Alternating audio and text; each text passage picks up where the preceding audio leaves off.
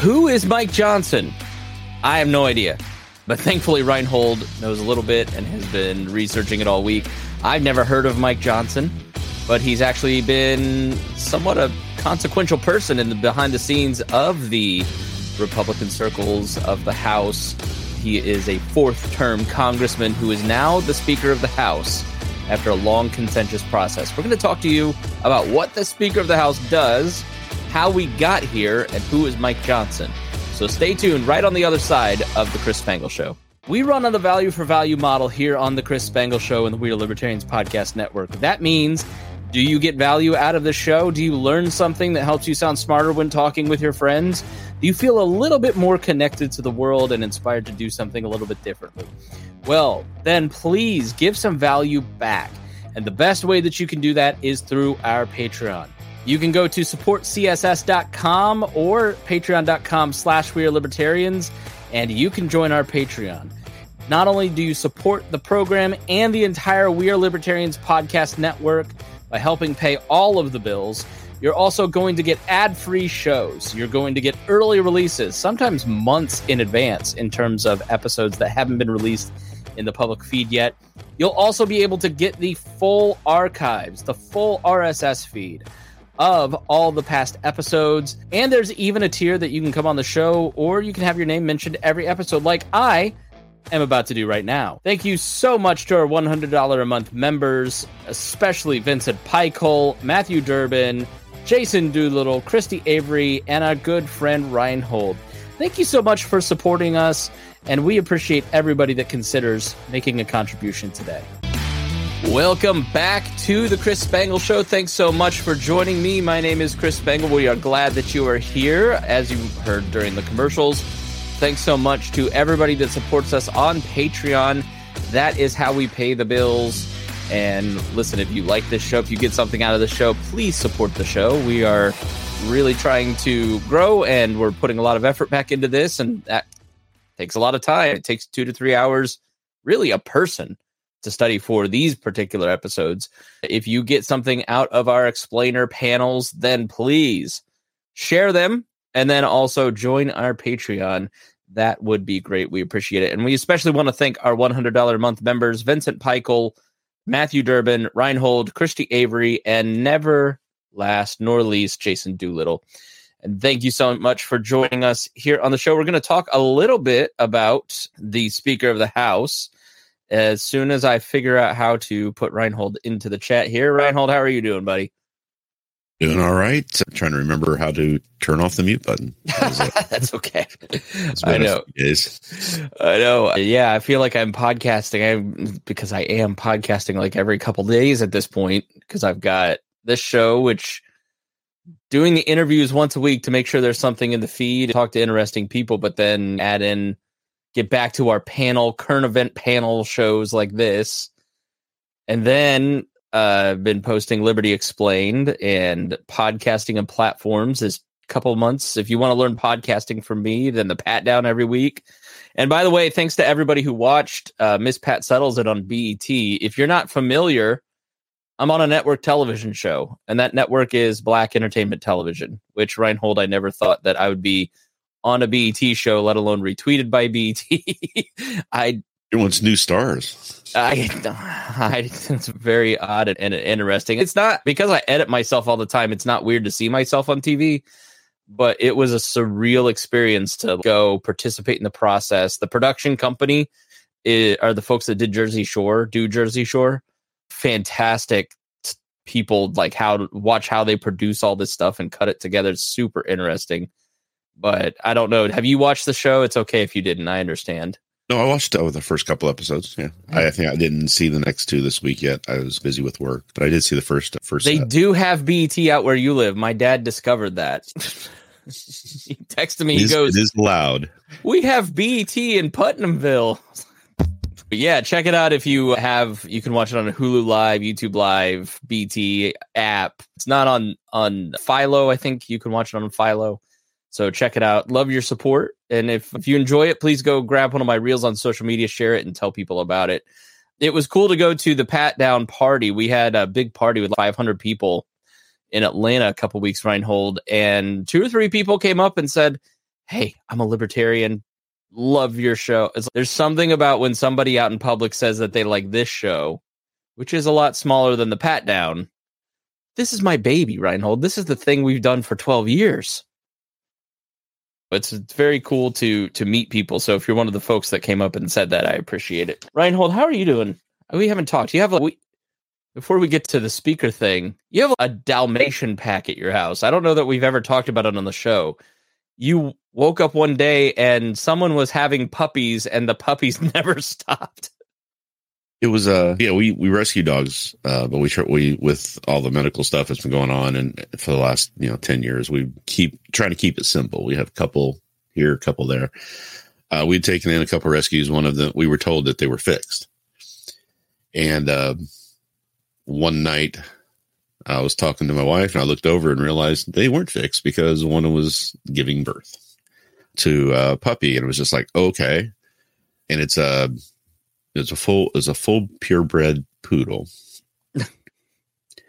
And the father is a half husky half pit bull. Resting there- so i'm standing over and i look over and i see the poodle is just standing there and she's got something hanging out of her. And i'm like what is going what is that? And i looked and it was like oh that's a puppy. And then she started giving birth. And we ended up over the course of five hours having nine puppies what do you, and have you been able to rehome any of them? we rehomed two so far we've got the other seven are here still uh, they're Is it just pandemonium 10 in your old. house all the time? for the most part yeah we they have a lot of energy and they like to run around and jump and play and luckily i have Pit, pit bull, Land. and husky. You've got a little bit of aggressiveness. You've got a little bit. You got a, and poodle. All that intelligence. Mhm. That's quite they're, quite a mix. they're not aggressive dogs in any way they would never bite anybody. They are loving dogs. They but they do like to play. So they will chase each other. And so getting them outside getting them outside once we got them with parvo shots and everything we have about we i have 20 acres. They have plenty of room to run. So they're outside right now just running around the house just full speed just to run off all their energy. So, so they can come back in and not So do you want to rehome them? I have the desire for that, but my wife does not. I've been, I've been overruled on that one. So, See, this is why you make you need to become complementarian. You just say, "Honey, I'm reformed now, and so now I'm the head of the household." I watched this Duggar documentary, and let me show you this umbrella. yeah, I don't think it's going to fly very well. yeah, I know. So relationship. So let's talk about the Speaker of the House. We're going to show you just a very short video first to show you what the Speaker of the House actually does, because I don't think a lot of people know it. I- don't quite know it, which is why we're showing a video. So I want to have somebody else speak from a position of knowledge here. Hang with us just here for a couple minutes as we play this video to explain exactly what the Speaker of the House does and how much power they actually have. In September 2015, the current Speaker of the House, John Boehner, announced that he would be resigning. I should say this video is from Now This Originals, and you can find it in the show notes. So I should give credit to the actual YouTuber here. Everyone's surprise, his expected replacement, House Majority Leader Kevin McCarthy, declared that he was dropping out of the race. The next most likely candidate, Congressman Paul Ryan, has repeatedly stated that he's not going to run. So, what do Yeah, this is an eight year old video, but here's the fundamentals of it. This is during the Obama administration. Paul Ryan would go on to be Speaker, Mike McCarthy would be Speaker, all that good stuff. Now we're getting to the part where it explains a little more. exactly is this? In many other countries, the role of Speaker is also called the presiding officer. This person has a number of duties, but primarily they're supposed to moderate debate on the legislative floor. In the United States, its existence is delegated by Article 1 of the Constitution. And technically, anybody who Congress chooses can be the Speaker, including non politicians. This role is also the highest ranking legislative position and comes second in the line of presidential succession. This means that if the president and vice president die, the speaker would become the president. But while the speaker has certain ceremonial and administrative duties, their real job is deciding which bills are allowed to be discussed and voted on. In other countries, this role is intentionally given to a nonpartisan member, so that political affiliation doesn't derail the ability to bring issues to the table. But in the United States, the speaker is a hotly political and partisan role, which means that whoever holds it has the ability to shift focus along party lines. This is largely the result of the speaker being selected by the majority party in the House, and they're expected to essentially represent their party. This is important when attempting to pass legislation in the face of majority shift. An example of this is how Congress rushed to pass Obamacare while Nancy Pelosi, a Democrat, was Speaker of the House. Had they waited until the congressional elections, Boehner would have been in power and certainly blocked the bill from reaching the floor. In 2013, when Obama wanted to pass funding for the Health Care Act, Boehner and other Republicans in the House literally shut down the entire government in protest. The Speaker also appoints a majority of the Rules Committee, which is considered one of the most powerful committees in Congress. Essentially, this committee decides exactly how the House can vote for a bill and under what rules to debate it. This has the power to shift a bill's intentions and is usually aligned with the majority party and the Speaker. By dictating which bills are seen and influencing the specifics of how the bills can be debated and voted on, the Speaker is an extremely powerful position. In some ways, it can even rival the presidency. But soon the position will be up for grabs that has that's part of what everybody has is freaked out about Rhinehold with this new speaker because the thing about Mike Johnson is that Mike Johnson's a true believer. Before we get to how we got here, the thing to highlight from that video is that the House Speaker determines a lot of policy. They determine who gets appointed to committees. So if you remember from Mike McCarthy, gosh, Kevin McCarthy. I'm sorry, please, Rhinehold, if I do it again. that five years where I played fantasy football really messed me up because now I think of Mike McCarthy, the Dallas Cowboys coach. But Kevin McCarthy had to negotiate people onto the rules, the Freedom Caucus folks like Thomas Massie. There's two spots on the rules committee. It's what makes it to the floor? What actually gets passed?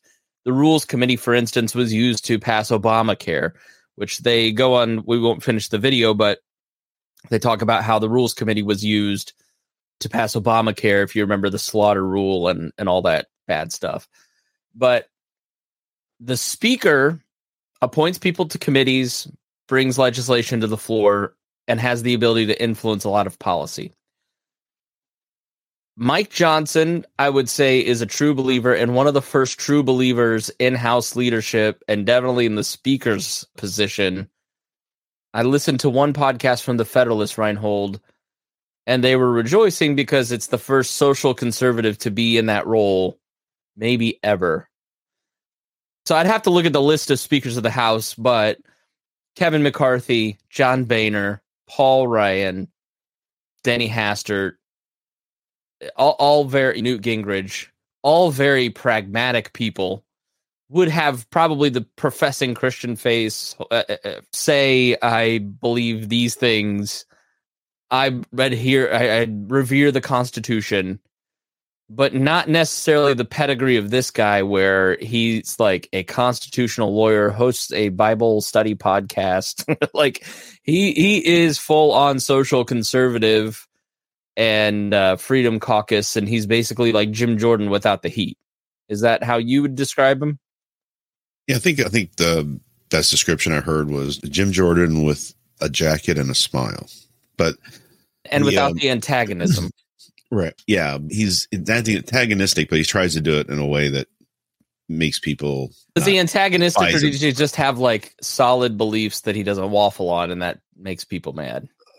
He has solid beliefs and I don't think it's so much that he has solid beliefs; it's that he's it. So when you talk about him being a constitutional lawyer and and everything, you got to remember that a lot of his constitutional opinions have been struck down. Like he tried to, he he was one of the architects of the Texas bill, where they were trying to say that Texas was rights were being violated because these other states elected people that they didn't like.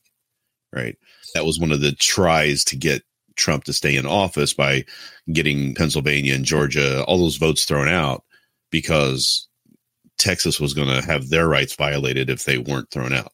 And like if you where, if you're listening to this show, you're probably somewhat familiar. But I guess the way to if you were to classify, categorize him, he's a big fan of David Barton, who is the historian that kind of goes back. He wrote Original Intent and talks about how the founders were all Christian.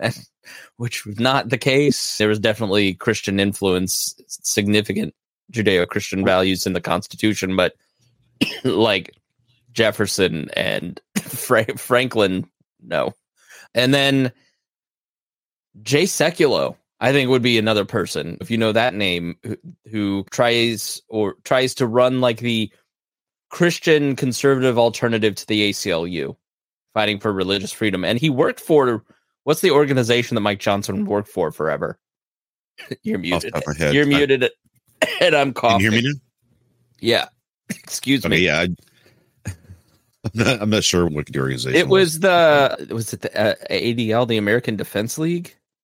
They're the ones who have they're the ones who have helped the Christian Baker in Colorado fight his case for religion. Yeah, I mean, it, he's been involved in a lot of that. He's also been involved in a lot of the effort to try to keep Trump in power. He was on the Trump's defense team twice for the, the two impeachments because of that history and having that constitutional background. Yeah, he wrote it uh, was it's the Alliance Defending Freedom.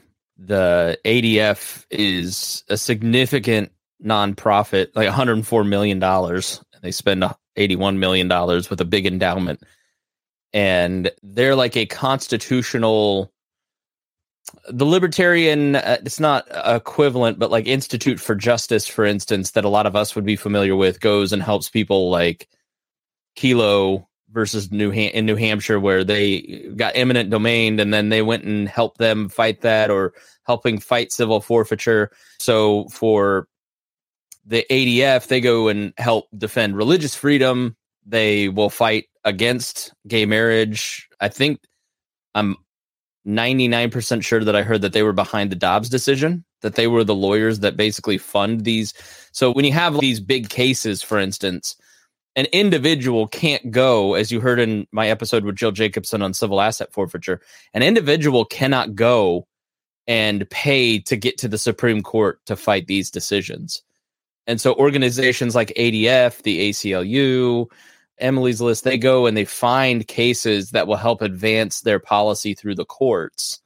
And he was one of the lawyers, he worked there for a decade or more, helping write legislation, helping write uh, cases, lawyer on these cases. So he's not a dumb person. He's an intellectual person who, look, he has biblical values. And as I've lived, I've listened to him, here's where I I agree with him. I agree with him on much of his.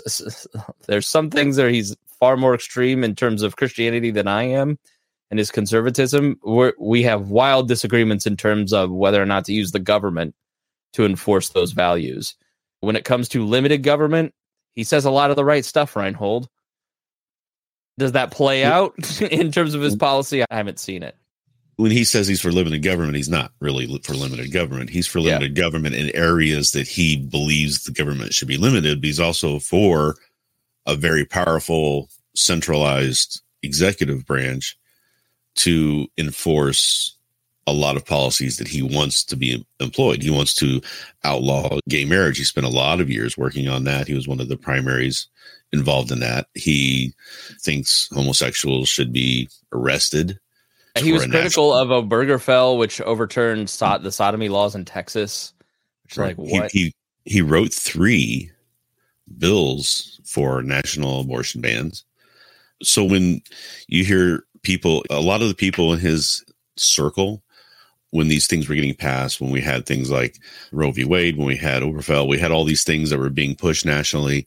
Their argument was we should have federalism. The states should be able to decide on these things, not the federal government. But as soon as they see that they have a, an opportunity, they immediately switch gears and go into we want a national statement on this. We want national bans. We want national this. We want national. So the, there are all, anyone saying that federalism is the way to go. When you look at somebody in the GOP, you can pretty much tell that's mostly well, It's the it's like the Mike Pence argument that we talked about in the Republican debate episode, where he you know, the, the, there's a significant debate on the stage between the candidates about whether or not there should be a federal ban on abortion. And half the people on the stage, most of the people on the stage said there's a 10th Amendment of the Constitution. And we as Republicans have been screaming about that since Obama in, in the Tea Party. So why would we violate the state's rights with an abortion ban? And Mike Pence said, because it's murder. And I think Tim Scott agreed with him. So you can't if if it's murder and we believe that it's murder, then why wouldn't we have a federal ban on murder? which we don't have a federal ban on murder. so Well, there's no federal law against murder at the moment. So which if you're like Timothy McVeigh killing federal agents, then yeah, there is. But so that's where he really does remind me a lot of Mike Pence. He reminds me of I, I've been listening to his podcast the last couple days. Truth be told, and one episode was like with a luminary from the Heritage Foundation, which has gone full Trump wacko. I loved the Heritage Foundation when Edwin Meese was in charge of it. Have my Heritage Guide to the Constitution over here and have read it and, and enjoyed it, but it's definitely a different organization post Trump for sure. Full election denial. Forever, they kept this record for 20 years of how few elections were stolen and how hard it is to steal an election. And then Trump came along and now they're pro election stealing. It's just, it's a bizarre thing. And Mike Johnson definitely buys into that and was the legal what what was the argument you alluded to it, but maybe we could dive into it. He gives a speech, his acceptance speech, for lack of a better term, accepting the speakership, saying God selects our leaders, but then wrote the legal opinions to justify the overturning of the election in 2020, which doesn't make any sense. right, he so he he believes in more of a the government. I've heard this from Rand Paul two years uh, years ago, decades ago, that the the First Amendment protects government from dictating religion, but doesn't prevent people from using government to to Advanced religious a- causes. Yeah. yeah it's a one it's a one way thing in their mind not a two way thing In one of the Uh, episodes on religious liberty, he was a driving force behind the recent Supreme Court upholding school prayer, where the coach was praying on the sidelines and was fired for doing that, which to me is unconscionable. Like, why wouldn't a coach be allowed to play with pray with his prayers? Play? which wasn't exactly presented in the accurate way it wasn't exactly what happened but the But his point, just to finish my interruption before we Yeah. get back to you, is that he was a driving force for that. ADF was a big driving force for that. He and his argument in the podcast is that you're you. you I don't believe him when he says we shouldn't have a Christian society. I don't think he's like full on Doug Wilson, who wants theonomy, who wants Christendom 2.0, where we need a purely Christian government, a Christian prince, Christian monarchy, right? He's a Christian Republican, right? Where they want a Christian government that is repu- like the Republican constitutional structure and one that enhances and respects Christian values while also being liberal and allowing other people, allowing the key word being uh, there, to exercise their religion, to exercise their freedom of speech, their freedom of association. But the driving cultural force needs to be Christian. Mm-hmm. So, not using the government to advance Christian ideas. But then when you look at the practice, Rhinehold, of not wanting Obergefell and these other things, it's that's where the argument falls apart. It does become a bit theonomist. Yeah i, I don't think I, I agree with that. He doesn't want that. I think he he does want that. I think he says he doesn't when it becomes politically and you know expedient to say that right? So he had years and years of saying that gay marriage shouldn't be allowed and he he worked on cases to prevent it from happening and things like that. And then he gets elected to speaker goes on to um Sean Hannity show, and I don't even remember most of those comments. I don't feel that way now. He, he starts walking all that back, right? But he's also a supporter of Project 2025, which is exactly that. It's building a monarchy, an executive branch monarchy, and violating every aspect of the Constitution principles that most Republicans espoused for years. So that's it's just an interesting to see what you, you watch what people say, then you watch what they do, and you can see from what they do that what they're saying isn't exactly what they feel in their hearts or what they're wanting to implement behind the scenes. Yeah, this is a huge debate on the right again, and it was forever. And then there seemed to be a truce on social issues. Not And- anymore. Not anymore. And, and here's why, okay? Because when you look at where the Republican Party is going in order to survive, you have to look at the culture. All right. So when you look at political trends, the Democratic Party has most who identify with a minority group vote Democrat, and it's a coalitional party. And so I, I don't need to elaborate, but it's made up of all these different groups. So when Joe Biden gets elected president, he has to select people from identity groups to satisfy those coalitions to maintain enough coalition. So, because of his full throated embrace of Israel, he has permanently lost the Muslim coalitions and the various groups. Go look at the internet. I don't. Not don't they're know gonna. They're not gonna go vote for Trump, Right. Rhinehold, but Right, they're they're not going to saying, be enthusiastically supporting Biden at this point. I don't know anybody who enthusiastically supports Biden or ever have. yeah. Whereas, enthusiastically against the other side. but then Muslim ban comes along, and do you really want to risk it with him again? Then you have the Republicans, which has always been ideologically driven, and we've said this on the show for years. The ideological bent of the Republican Party was fusionism. It was fusing libertarianism with conservative Christians and constitutionalism and supporting in a significant way America's foreign policy of protecting the new world order, being the world's policeman, and being militarily aggressive overseas. And then Trump comes along, and Trump basically shows everybody that look, Democrats have minority groups which are growing, and they have college educated whites, which is a huge part of millennials. What's your base? Your base is rural Americans and they're largely the ones serving in the military, which means they're largely anti war. And then they're also culturally conservative. And when you pass a tax cuts bill, for instance, which how long did we hear from Paul Ryan and Republicans' tax cuts? Why don't Republicans talk about that anymore? Because Trump's tax cuts didn't affect any of the voters of the Republican base anymore. And so talking about tax cuts doesn't excite the base because it doesn't impact them at all. It may impact the people that are donating to Republican candidates, but it doesn't actually impact the voters. What do they care about? They care about, as Tucker Carlson said this week, leaving the world that they remember to their kids. And they care about fighting the culture war issues, trans issues, abortion issues. They their Christian nationalism is really I look at it as a Christian and go, you're never going to save anybody with the government. A government can't be a moral force for good because it is inherently coercive.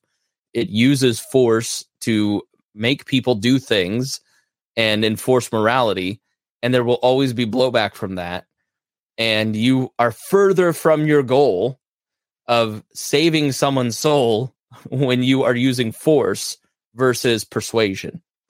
You are creating disharmony and robbing people of uh, their free will when you're using government to create culture, when you're using government to create any kind of heart issue, anything that involves compassion. It's the same foolishness, Rhinehold, as trying to use the government for compassionate purposes.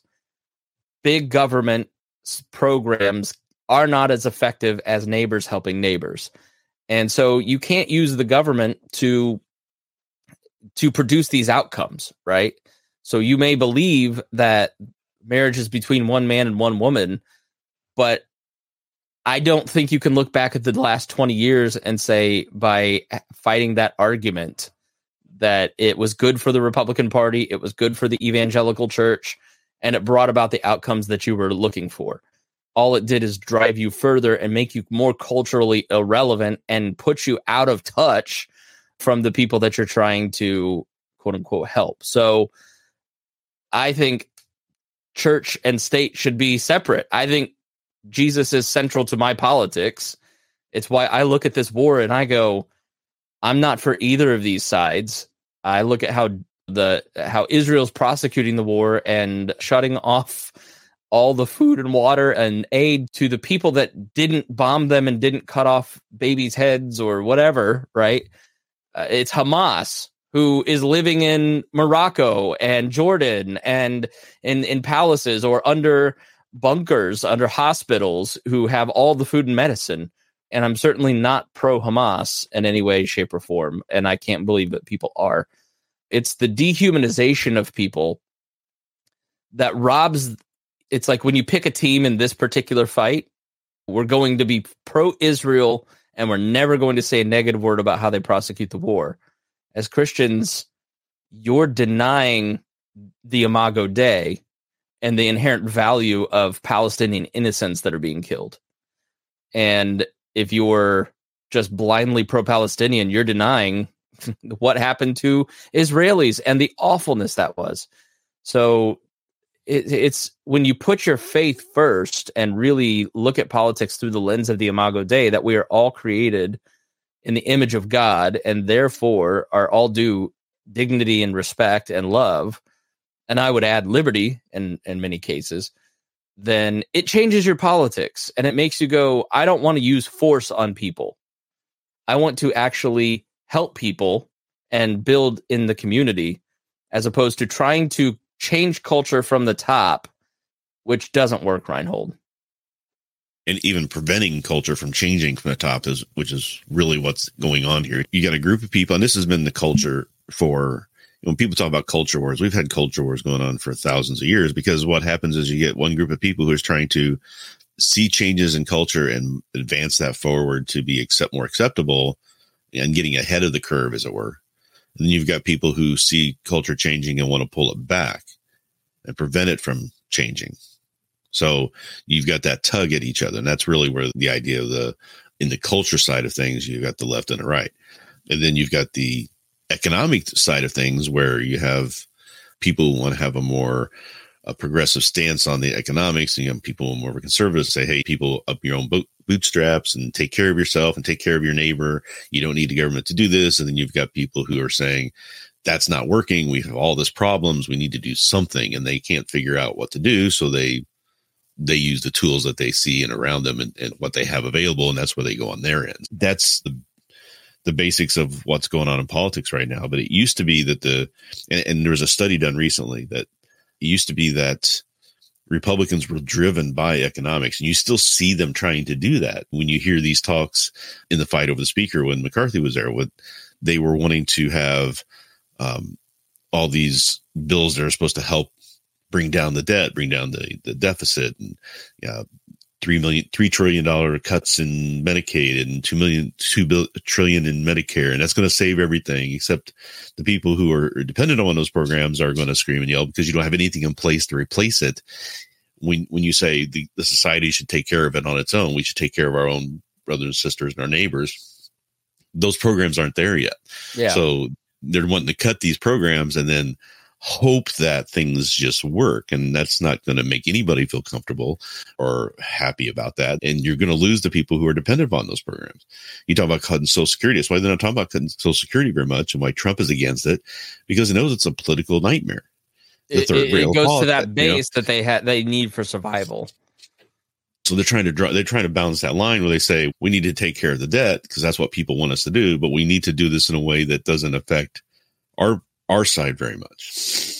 But you get back into the culture side of things, you've got you've got a huge fight going on in in the Republican Party, and I really think that it's going to have to come to a head soon because it has gotten really bad, and that's why I wanted to talk a little bit about the lead up to where we are now and how we got um, Johnson as a speaker. Yeah, because it wasn't like an overwhelming. Pa- hey, this is our guy. Because before we switch, I want to. Crush Satan has some comments here. And you're more than welcome to comment in the live stream, or if you have a comment, please go back to chrisspangle.com on this episode and leave one there.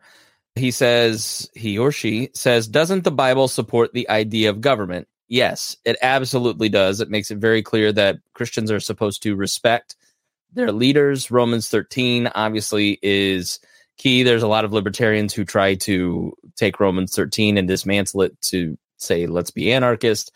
So I'm not an anarchist. I do think there will always be government and it should be a tool for justice.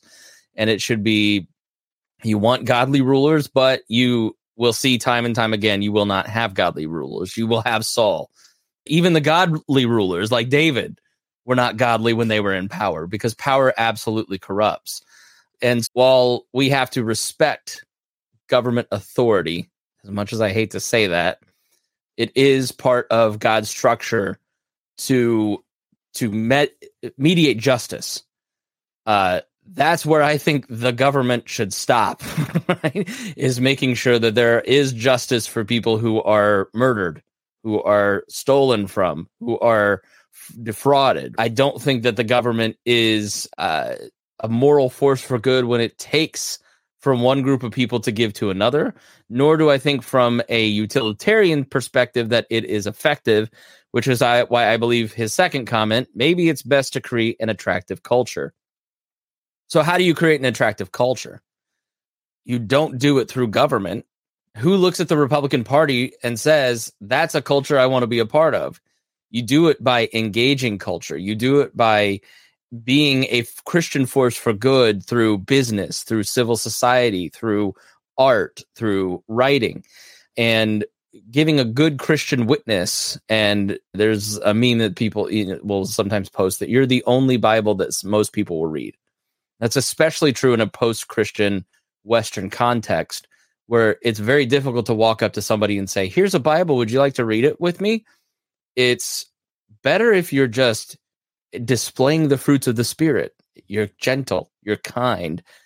You're creating a culture where people are respected, where people are shown dignity. People, uh, that's why I just disagree with so much of Christian broadcasting that either is Pentecostal that displays wackiness and unbiblical practices, or what's developed on YouTube, which is this the- theonomy, hard right, I don't like Mark Driscoll.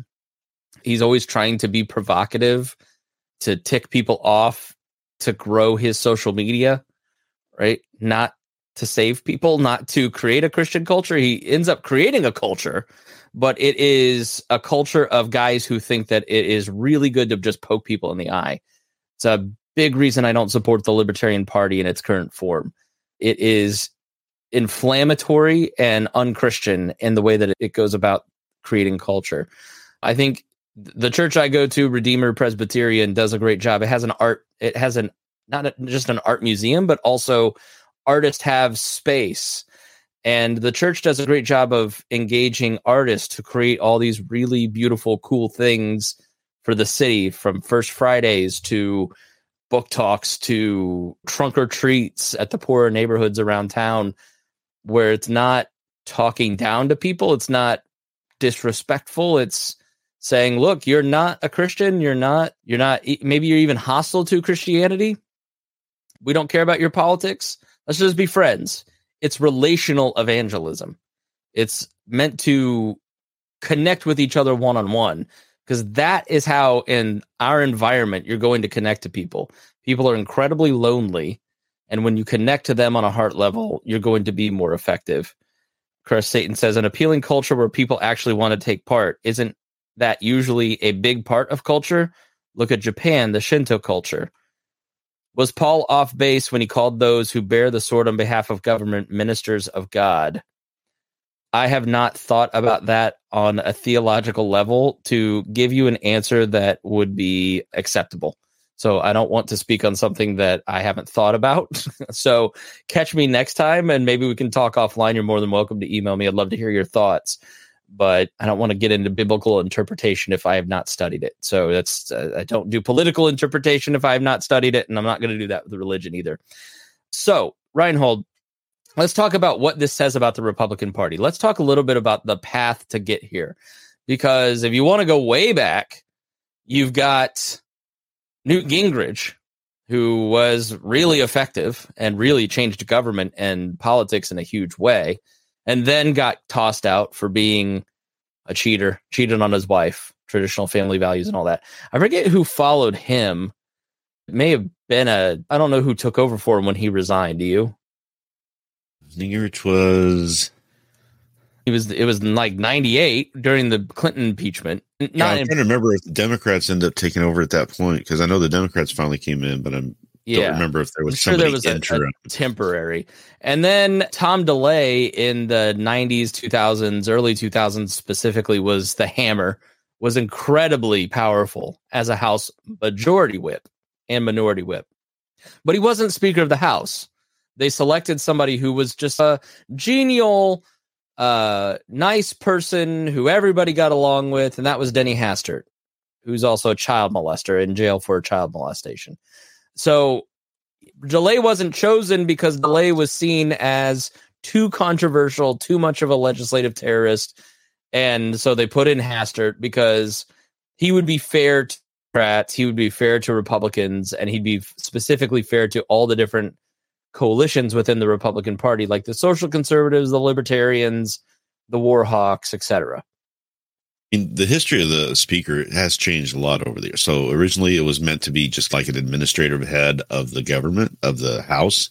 So it it didn't really have a partisan bent to it, right? And then in the early 1900s, Speaker Cannon uh, is was in charge, and he basically started consolidating power into the hands of the of the speaker, where he started getting too much power and taking all the power away from the committees, taking all the power away from all the individual uh, House members, and the House kind of rebelled against that and stripped him a lot of that power. And then in the 70s, you start having people like Tip O'Neill, Jim Wright, Tom Foley, those guys start seeing that the speaker can be used more as a, used better and more centralized power as a tool and start kind of consort, consorting that power a little bit. But when Newt Gingrich came in, he really changed changed the game a lot. He's he really Yeah. started using the speaker in a position that we start to see today. He started to do what really- LBJ, LBJ did in the Senate, which was Yeah. use the power of leadership to punish members when they didn't do what he wanted, to line to whip votes in a more serious manner. Newt would use earmarks to control members of Congress. He, Any he positions are big rules can rules Yeah. that sort of thing. Those are the huge things that he gained a power, consolidated power for, and that's how we got to where we are. But at the time, uh, so we didn't have too much of an antagonistic between the two parties like we do today. We, it was a lot more congenial at that level, right? When you get into the Senate and the House and the leaderships and things like that, people would work together because they had to work together to get anything done. If they didn't get anything done, then they were seen by their constituents as not doing anything, as being yeah, uh, a waste of time. Why are you, why are we sending you to government if you're not getting anything done? That we we want these things done and you're not doing anything. So in order to get anything done, they have to work together, and everybody's understood that until today. The, Yeah. the the people in charge of the Republican mm, very small majority in the House, which should have been larger, but it isn't, because of this, are a our way or the highway type of per- group because they don't care if the government gets shut down. that really. So when you look at really this, kind of one let- of their desires. So let me finish the evolution because this has been bubbling up for a long time. So you have DeLay, who is that that I'm not going to say far right because every time the New York Times says hard right or far, right, I roll my eyes. But further, harder conservative, more maybe more principled, maybe a little bit more less moderate, I guess is how you'd put it, and couldn't be speaker. So then Democrats take over. Nancy Pelosi was speaker for a long time and intermittent with uh, John Boehner. John Boehner was a thorn in the side of people like Newt Gingrich and Denny Hastert, part of the 94 class. And John Boehner was always seen as a bomb thrower. And then he became the establishment and had to be gotten rid of because he was still running the speakership the way that Newt Gingrich ran it. So John Boehner used to be Jim Jordan, right? Which a lot of people forget. And then along comes, so he gets kicked out during Obama because he had a nice conversation with Barack Obama, and that was just intolerable. And then Paul Ryan becomes the speaker after he really didn't want to become speaker. He had been the vice presidential candidate under Mitt Romney. He was well respected. He was a strong Reagan conservative, tax cuts for everybody. We need to worry about the deficit, that kind of thing. Um, and was too much of a deal maker, so he gets kicked out. Nancy Pelosi takes over. So when they come back, then that's how you end up with Kevin McCarthy because they've run everybody out or lost. So you get put in this position with Kevin McCarthy where he has to agree to this package, which you can go and listen to the episode on Kevin McCarthy if you want to hear it, all the details. But he agrees to this package where you always could have one member of Congress say, I want to get rid of this person. It was never used, but it was used against Kevin McCarthy because Matt Gaetz hates him. And the majority of the, the majority for Republicans was four votes. They thought they were going to blow it out of the water, but then the Dobbs decision happens and people vote against Republicans because the culture is largely pro abortion. And then they end up with a four vote margin. And so he's basically held hostage by the Freedom Caucus, which used to be people like Thomas Massie and Justin Amash and and even guys similar to the current speaker, Mike Johnson. But somewhere along the way became like Marjorie Taylor Greene, Matt Gaetz, Lauren Boebert, who are distinctly different than Justin Amash, who's one of the smartest people in politics, Thomas Massie, who is one of the smartest people in politics and has real political beliefs, real foundational principles. You may not like them, but they actually know what they believe, like Mike Johnson, etc. And, and over the last decade, it's evolved into showmanship. Jim Jordan with his rolled up sleeves, going on television screaming about morality when he's got some horrible things in his past that he overlooked molestation as a coach.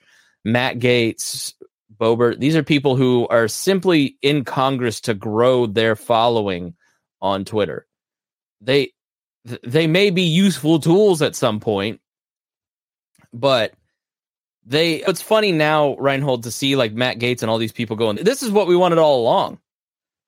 It's like, no, you and the Democrats voted to get rid of, of Kevin McCarthy because you didn't like Kevin McCarthy and he wasn't a trusted person. You had no idea that you would end up with somebody that was close to your values. I think that they were they were pegging their hopes on Trump because what what we have to understand about what happened over the past three weeks is Trump's fingerprints all over it. And a lot of people don't want to admit this or, or see it or even talk about it. I don't see it talked about too much. But remember when the, it first started talking about who was going to take over, we had Scalise come in there and he was going to he was going to be the candidate and everybody voted for him. And all of a sudden, three hours later, he's pulled out of the race. Same thing happened to Emmer, right? Yeah and the reason why that happened is because when they made this, when they made the vote, they thought, okay, we got a guy in here that everybody's okay with. We we probably get this guy through, maybe, etc. In the conferences, when they had their discussions, which I, I hear were very heated, a lot of times they were almost fist uh, thrown oh. occasion. But they came out with that that that name, and then they got a phone call. People started getting phone calls from Trump saying, "This isn't the guy I want in there." Yeah. He, Trump wants somebody in here who's his guy because that's his that's his vision for his next president getting back into the presidency. It's the, really the driving force behind Project 2025 as they want everybody to take a loyalty pledge to him. Yeah.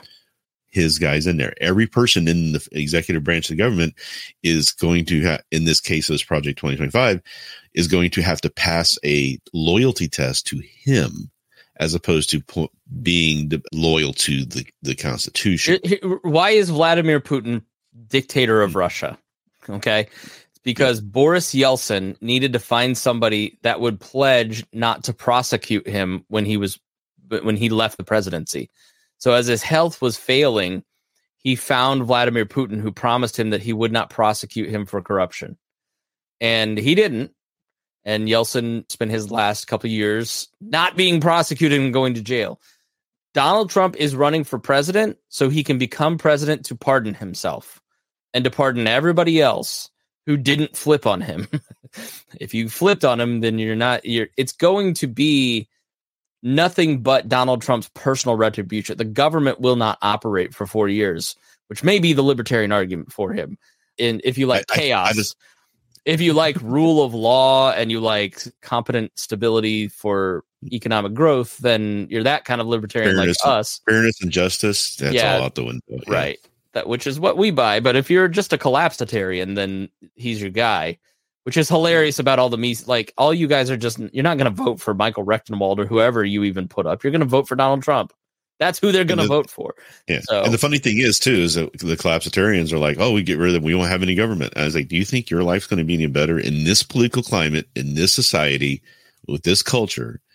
That if we didn't have a government protecting your rights, do you think you're going to come out good on the end of that? Yeah. Because it's not going to happen. You think Yeah. people are calling for an Article Five convention, and we're going to do this. I'm like, you think you get Second Amendment out of that? That never comes out of that convention. If you call that Yeah. that sort of thing is going to happen and you got to be careful about that because that's not where the culture is today if you can't win the government control You can't win a local race. yeah if you can't win government control and your ideas as they are right now so you think you have to collapse the government in order to get that you just need to convince a few people and you can gain control now you try to collapse the government and then say okay now it's going to be this way there's everybody around you who believes differently is just going to tell you no and it's just Yeah. not going to happen that way but So- yeah getting back So it's re- recapping the last three weeks. Kevin McCarthy gets tossed out. We did a show on that. You can go listen to all the details on that.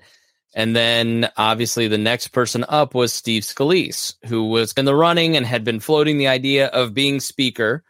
And then Steve Scalise bows out. Yeah, he he was Weird. talked about when McCarthy was first having his issues getting in there. Yeah. He was the guy that people were looking to because he's. We think you should be the guy. He's the second in in command, as it were. He was he was kind of McCarthy's guy, but Did he drop out Uh, because he just didn't have the votes, or was there what was the I main think- objection? To I think he was told you will not win because Trump doesn't want you to be the, be the speaker. Therefore, all of these guys who line up behind Trump will never vote for you. Because what you have to realize about most of the Republican conference is they don't believe the election was stolen. They don't believe that Donald Trump should be president, but they can't tell the truth because they have to win their next round. They don't want to be primaried. and they don't want Matt Gaetz to go on his podcast and tell all their secrets and then so Donald But that's Trump all is all still thrown out the window Yeah. because they all end up voting for Mike Johnson. It's it's they've doomed themselves to not having power in 2024.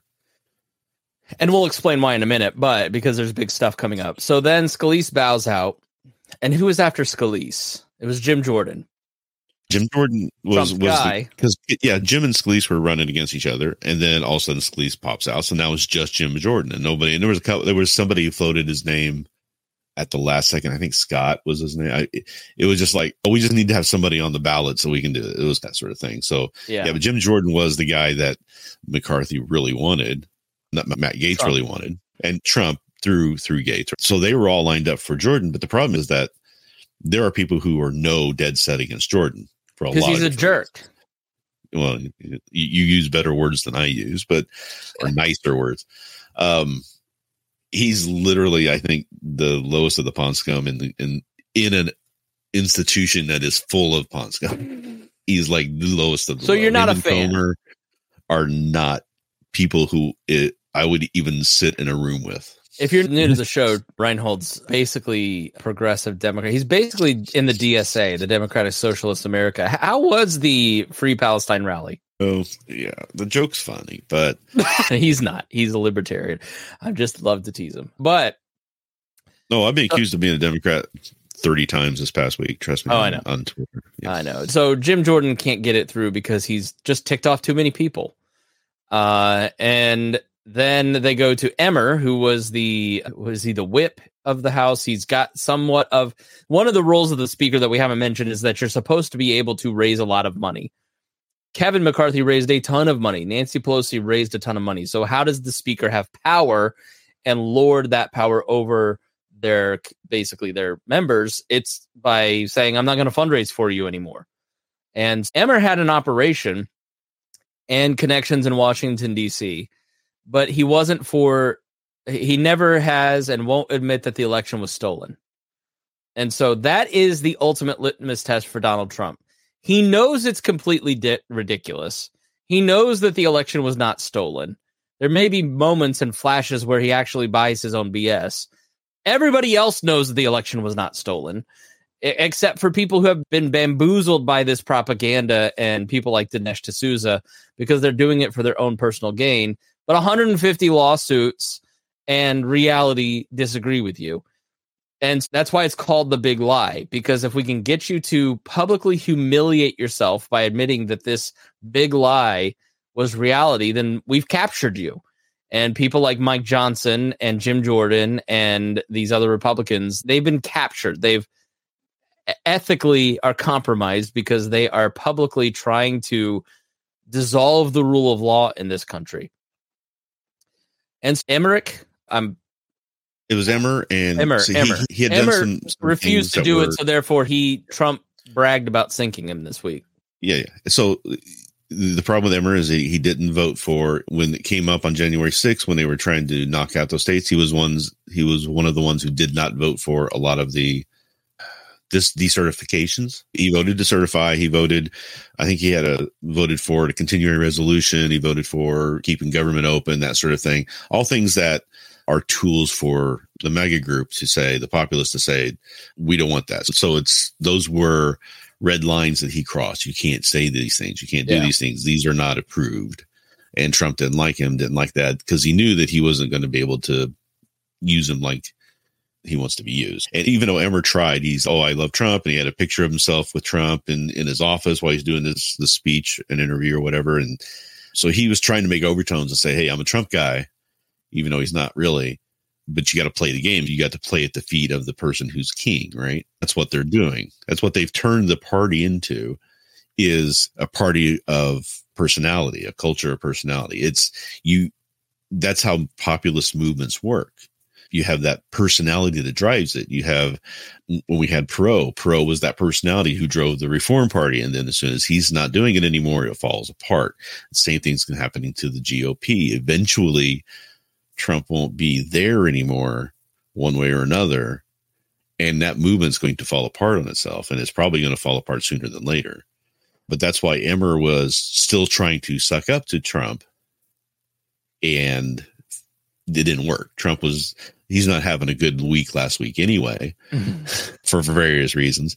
He said The- no. I'll see if I can find the clip because it's so funny. It's just pure Trump. But Yeah. He's then eight or nine guys get into the race, and somehow we end up with. Okay, here's the clip. Let me see if I can pull this in quickly and smoothly. There, there's some things that happen just while you're looking for that that happened in between some of these things is that they were having such trouble getting somebody to to win because Jordan was failing. Jordan was, wasn't getting past because he wasn't there. So they started floating the idea of giving the current speaker pro tem provisional powers to be speaker until January. So give us some time, give the Republicans some time to come up with a candidate. And then that didn't work. So when Emmer drops out, then they start talking about a possible McCarthy Jordan co-speaker type of thing, and everybody was just like, "What?" yeah, M- McCarthy kept sniffing around. McCarthy kept trying to get back in on the Mhm. action. Here, this speaks to the base thing that we were talking about in the last segment. I said there's only one person that can do it all the way. You know who that is? Jesus Christ. If Jesus came down and said, I want to be speaker, he would do it. Other than that, I haven't seen I haven't seen anybody that can guarantee it. But at some point, I think we're gonna, uh, have somebody pretty soon. Yeah, as if it's his decision. No, he yeah, and it was. He's put out like when Emmer got tanked, he was putting out on social, Truth Social, whatever. It says, "Yeah, they can't." I said he wasn't good, and within an hour, he's dropped out of the race. I did I- that. I think he said I killed him. bragging. Yeah, I think and then I he did the same thing phrase. with Johnson. He's like, I like Johnson. Johnson's he's because he's at the trial, so he has this pulpit that he's in New York. He, he's going out to the press and trying to talk to them all the time and having his little media events. Meanwhile, complaining that the government's trying to turn it into a media event. Hilariously, side note, but that's when he was saying, yeah, yeah. That's when he was pushing for his guy to get in there, and that's how Johnson, out of those eight people who are running, they all started falling away because it was starting to coalesce around the guy that that Trump and the MAGA. Okay, so John wanted. Johnson Trump was the one that was pushing for Mike Johnson. Yep. Okay. All right, because I wondered how he emerged because I'd never heard of him before. Yeah, he's a Trump guy. He, he was on Trump's defense team twice. He was the author of the the Texas amicus brief, trying to get that passed through. He he was one of the prime. Him and Jordan were like the kind of the leaders behind the scenes of it, or Jordan was more the face of it, but Johnson was behind the scenes trying to do all of the all those lawsuits you talked about with Trump. He was part of some of those. He he was directing a lot of the those questions about it, which is going to be curious if he gets drawn up into the the overthrow lawsuits or the suits that are going on now and the trials. But you know, I don't think it's going to happen. But that would be funny to see. But the that's he's known in that circle as being keep Trump in office kind of guy. So that's obviously well. If Trump picked him, then yeah. But there's also probably somebody who whispered in his ear and said, "I, w- I wonder who that was." Trump doesn't have original Trump ideas. No, he, he I'm sure he was called and told, "Hey, this is." He's got people he listens to. Very few who really he really listens to appropriately, but he um, there are phone calls being made, and he was wanting to say, "Okay." He, I, I, imagine he, when all this started going down, and Jordan was getting kicked out, and the chaos was looking it was looking bad for Republicans. It still looks bad for him, but that that mess of trying to pick a speaker for weeks and then trying to blame the Democrats for it. That doesn't make him look good to the point where there was a clip I had talked to you, uh, talked to you about earlier in the week where I think Jake Tapper was interviewing one of the leading Republicans, and they start going into the. It's really hard between. Every, there's a lot of division between the, the people in the conference, and we're trying to have a lot of this, and it, all the internal fighting inside of it. And Jake Tapper just says, "We nobody cares. We really just don't care." Get something done. That that was they were looking really bad. Can so I at just, that point, I'm sure Trump I, said, "Hey, what do I need to do? Who do we need to get in here?" And um, I don't think Trump thinks about. I don't he saw an opportunity, is what I uh, think. Uh, yeah, that. okay.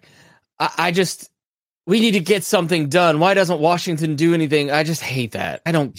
I, you're cocktail Washington D.C. Why aren't we getting things done? Ass does not. It does not move me anyway. Like we just have to like we. You, you the biggest things that are going to be coming up Joe Biden is floating a hundred million dollar pack, a hundred billion dollar package for Israel, Ukraine, and Taiwan.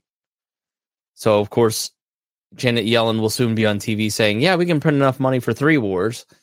And they also have a November 17th deadline to renew the funding of the government. And the whole caucus has been the reason Kevin McCarthy got kicked out, other than Matt Gaetz' need for attention and revenge against Kevin McCarthy, was that he supposedly worked with the Democrats to fund the government through omni- an omnibus instead of the traditional regular order. So Matt Gaetz worked with the Democrats to then kick Kevin McCarthy out. And so you've got the funding of the government coming up next month. And you still have the rule. Mike Johnson agreed because he had no leverage to get rid of it. Mike Johnson agreed to the rule that one member can get rid of him what happens if now Mike Johnson is on record on Sean Hannity in his interview saying he's for he is for funding Ukraine, he's for funding Israel. He is suspicious of where the money is going in Ukraine, but he's basically all on board with giving Taiwan, Ukraine, and Israel as much money as they want, which is go not going to sit well with the Matt Gaetz folks who have said no funding for Ukraine ever. Then you've got oh, the funding of the government, and then you've got to fund the government through regular order. Well, and there's enough Democrats to screw you on that. So what do you do if the government shuts down and they don't fund the government for six months, which the Democrats would be happy to do to get a super majority in the House in in 2024? So what if, like Kevin McCarthy, Mike Johnson says, you know what, a a slightly bad bill is better than a worse bill. And this is what's funny is Matt Gaetz was against Kevin McCarthy who was against funding Ukraine. And that's why he worked the deal out with the Democrats and, and the Senate to pass that omnibus bill because he was trying to give less funding or no funding to Ukraine, where Mike Johnson's probably going to be more pro funding Ukraine. It, it just all of these things don't make any sense. So Mike Johnson could be a very short speaker who is a very controversial within the House Republican caucuses because he could sink the whole thing to make the further right folks happy and make the moderates mad and then want to remove him which I don't think they're going to do because they voted for him because the moderates care about Jake Tapper's opinion. And so that's why they never get anything done. Jim Jordan was the first time that I've seen a moderate Republican in Washington, D.C. take a stand. They usually fold like a card table. So, who was the moderate Republican? That's what Joe Emmer, for instance, uh, is it Joe Emmer? I, I, my brain says Joe, but Emmer basically is considered a moderate, and why? Because he right. doesn't want to steal the election. He you, didn't think the election. You said Jordan. Fair. You said Jordan and moderate. I was just trying to console no, those. Con- no, Jordan. Jordan was sunk because the moderates said never Jordan. Oh, okay. I'm never oh, Jordan. Yeah. They they weren't. Oh, the, the media is, media is mad at us. the media is mad at us for not having a speaker, and Israel just happened, and so maybe we all should just vote for Jim Jordan, guys. That's usually what they do. This time they said no. This guy. It, it wasn't that he. It wasn't just that he was a populist right wing nut job. It was that he was a terrible human being who was also a populist right wing nut job. That's what Jim Jordan was never going to get those at least those people to vote for him. I don't think Mike Johnson is ideologically similar to, to Jim Jordan. Uh, a few differences here and there, but he definitely wasn't as hated. He's a nicer presenting guy. He's so definitely that's, that's uh, a person got. of better character. He's a person that is although likes to work with people. You would think that the far right would be ecstatic right now. They're not. Have you heard about the right wing backlash against Johnson? No, I haven't. So I, I, talked to you a little bit about this uh, a few days ago, a little bit in the chat, but Mike Johnson has this story about having a son that he adopted before his four children were born. It was a 14 year old black kid and he brought him in. His name is Michael. Very similar story Very to but but he's he maintains this and he has talked about. But one thing he did was when they were talking about what happened with with George Floyd, he made the statement that he was outraged. He felt that this was obviously murder if you look at it. Chauvin should be you know punished for it, and he also then stated that seeing what his son his two sons have gone through, he sees that challenges are, are different for his black son. He, his black son is going to see a different challenges in life. So basically, he said does. with David French. This is what the beginning of the hate for David French, right. who is I, I, don't I think it's abs- when somebody says they hate David French and they bag on him. I I think it's hilarious. Okay, so you're be, just mad so that he, he calls you out. Yeah, so because of that, he he's basically saying there needs to be some institutional changes in order to get rid of those imbalances basically saying yeah. institutional racism is a thing and that Chauvin should be what was committed murder. So Matt Walsh immediately says, Here's a clip of this new GOP speaker saying this is horrible. So it's even worse than it looks when you see the full context.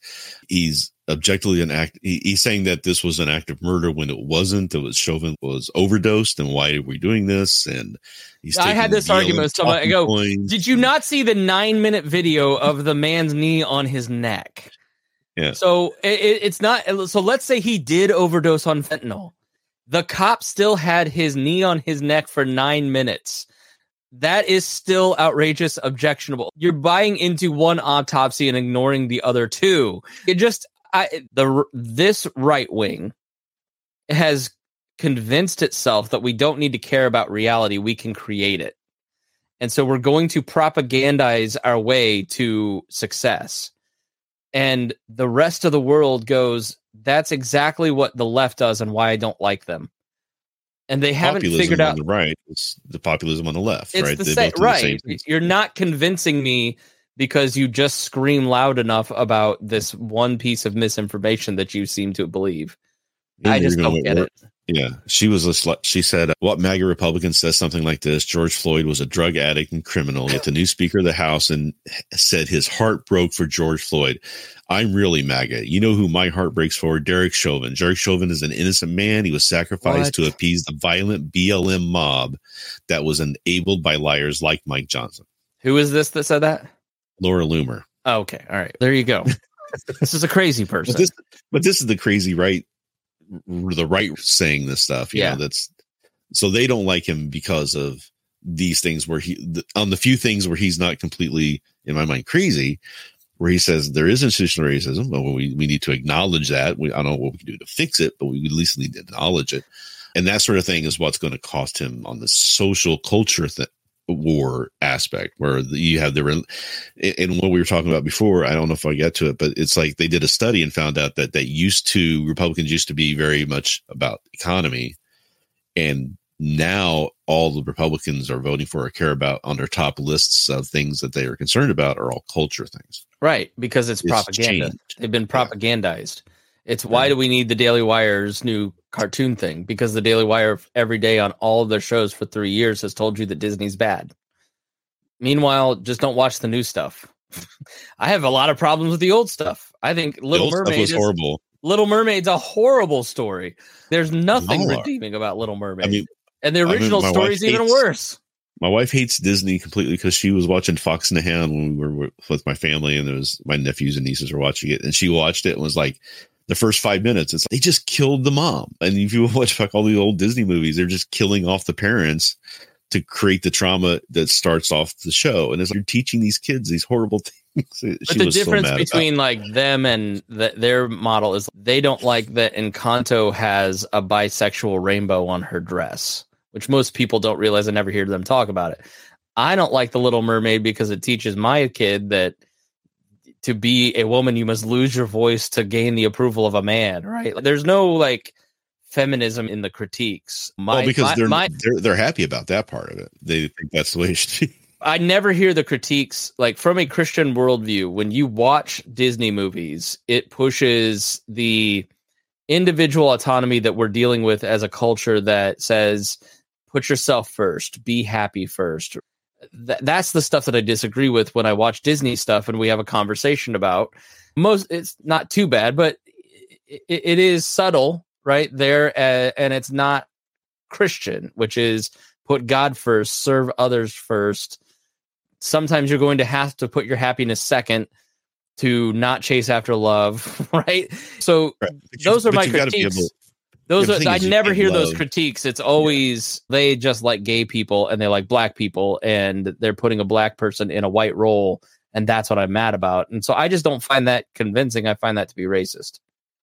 We talk about that. You can't love others like God wants you to love others until you can love yourself too. And that's the real where it falls down on is people aren't doing that part of the work and and not being in that world anymore I don't have I don't have much of a right to say too much about it, but that's my opinion. Is that you've got to be able to love yourself before you can love anybody else. There's definitely a, a piece so of much that of where, a problem with our culture. Yeah, you definitely have to. I would say that, like in my own life, when I, I'm a very self-centered person, there's just no two ways about it. I'm very aware of it. I try to counteract it, but when I'm not actively trying to beat that out of myself and I'm not actively trying to put others first and I just go on my natural instincts.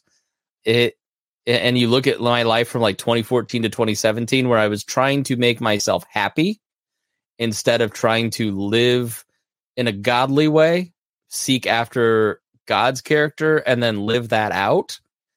My life now because I do that on a daily basis and that is my practice I'm a better person. I still have a tremendous amount of work to go, but I'm not operating from very like selfish motives when I was seeking after happiness or whatever the cultural you, you, definition of happiness is, which is usually have sex with a lot of people. And if they don't like you, that's bad. If they like you, it's good and that's a very unfulfilling way to live. And the, cult, the cultural conversation of chase after what makes you happy and happiness is being loved by another human being i find that to be very hollow and empty.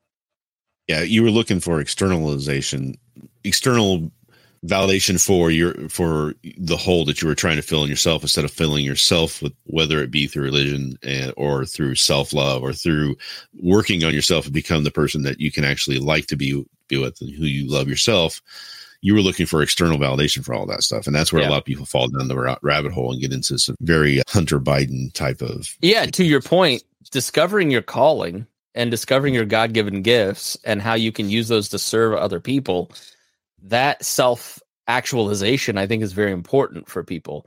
I think understanding the difference between me now and 10 years ago is that i used to have no self-worth I didn't think I was a creative person until 2015. I didn't think I was an intelligent person until 2015. I was living for the approval of others, and it's because I had no self worth. And then once you connect with how much God loves you and what He is willing to sacrifice for that, then it changes your view of your own self worth. If you understand the Imago Dei and that you're created in the image of God, then it changes your perspective of yourself as opposed to this con frenetic need for approval from other people. It will always be in my DNA. It will always be who I am. But yeah, there's a huge piece of what Disney pushes that and most entertainment that I just find disagreeable and didn't work for me as a human being. It made me miserable. But that's not the critique. You know, and so I think there are pieces of the leftist critique of Disney that you need a man to save you, and the right's critique that pushing identitarianism. There are pieces of those arguments that are correct, but I think if you're coming at it from a Christian worldview and you're mad about a rainbow, that's not the fundamental main problem with Disney's content. And I don't know that the daily, and I've seen this argument, Rhinehold, from that in, in some of these reform groups. So I would never watch that because nobody at the Daily Wire is actually Christian. So how could you have how can you advertise yourself as a Christian conservative moral entertainment outlet when you don't really hold our values? Let's just go to Angel Studios. And then even then that's Mormon, which isn't right. So there's all these critiques from all of these different things and when in reality all of it is a lot of legalism and what you have to do is just have connection with your kids talk to them.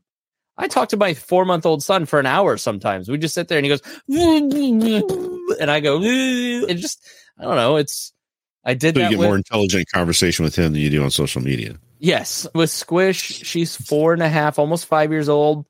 And she's asking deep theological questions and she's asking silly questions and she's asking about nature and she's asking about snakes and bugs. She's asking about everything.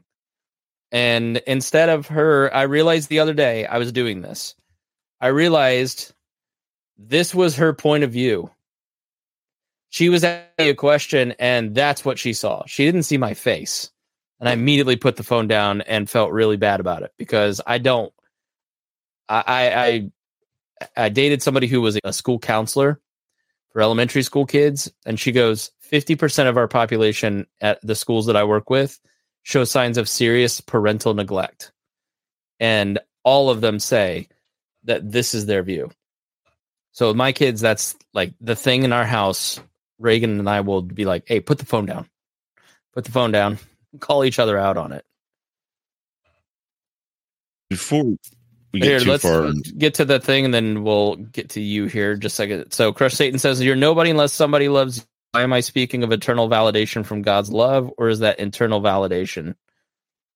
I think I don't quite understand. I I agree that discovering your calling is the key to happiness. I would say that nobody, unless somebody loves you, I think is what's wrong with culture today. Maybe he's coming at it from a reform perspective is that you're a wretched sinner who is only deserving of grace. And I am reformed and I understand that we aren't deserving of God's love but I do think that every human being still in their core wants to be loved. And I, I grew up, I've spent too much time in evangelical Methodist churches to be too reformed. So let's move on. Rhinehold, what were you about to say?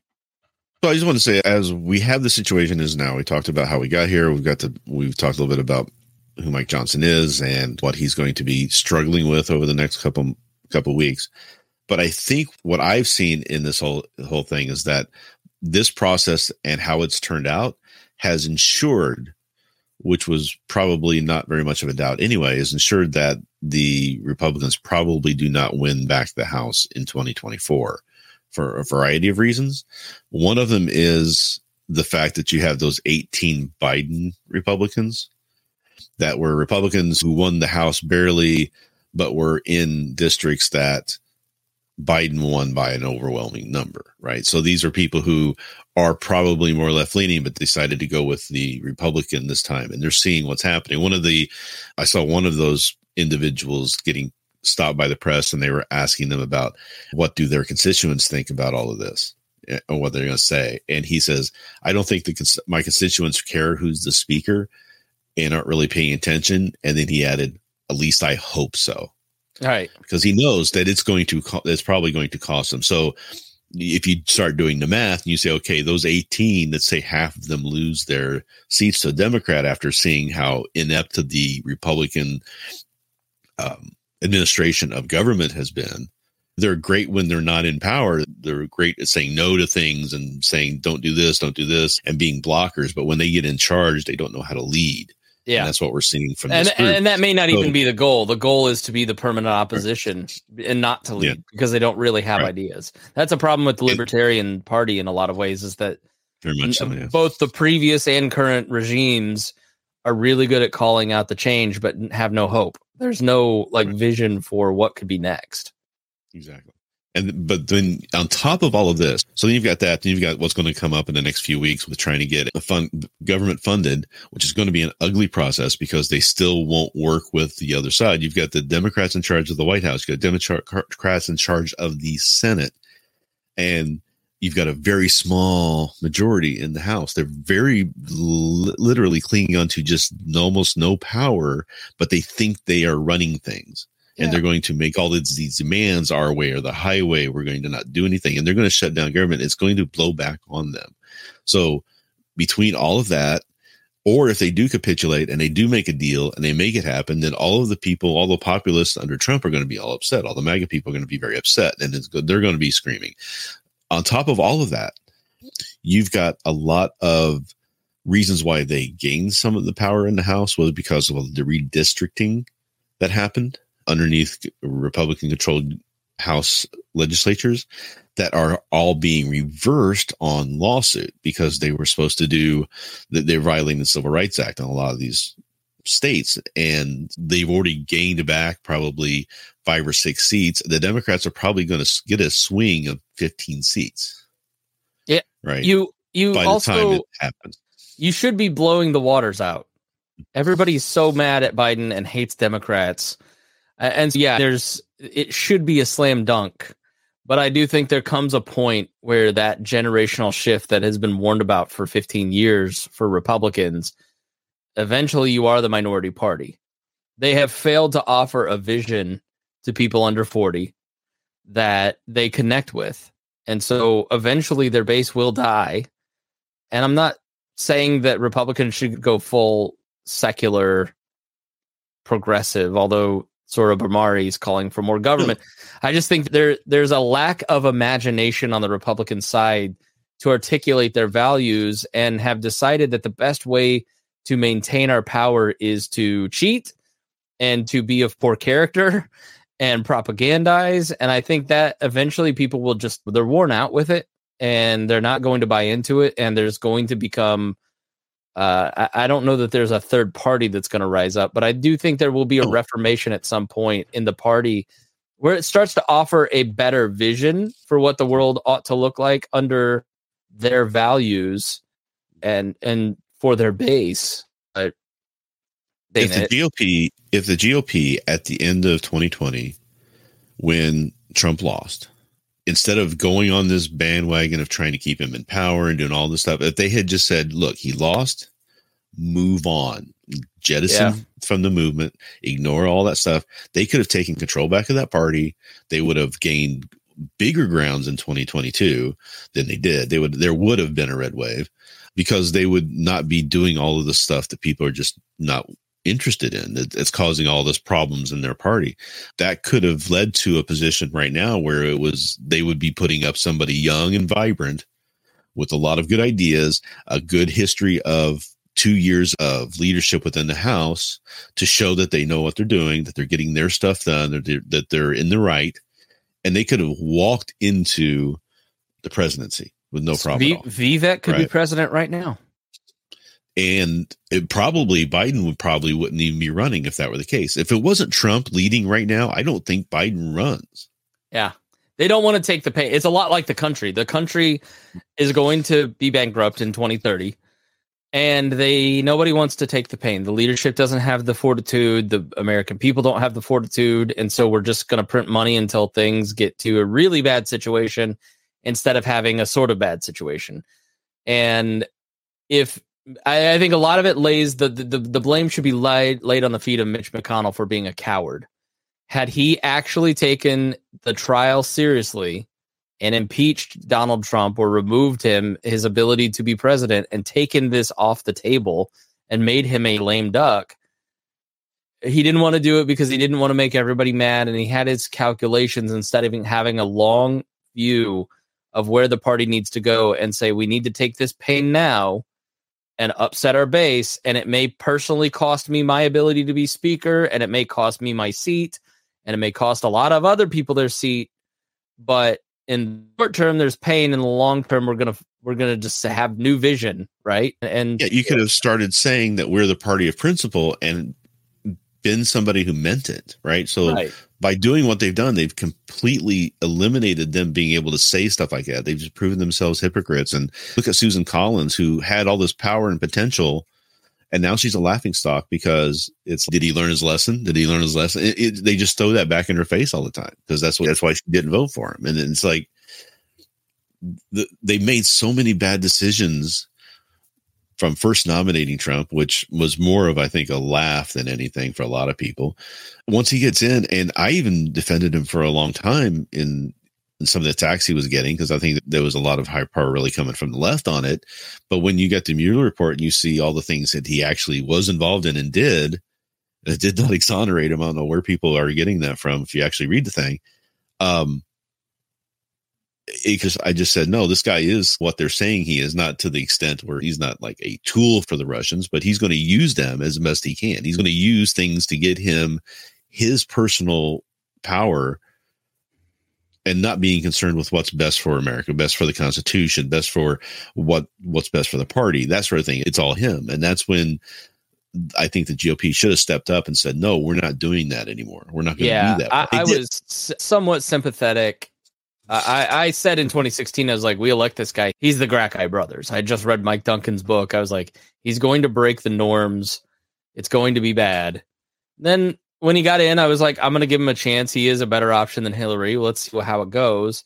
And I don't think he was horrible until 2020.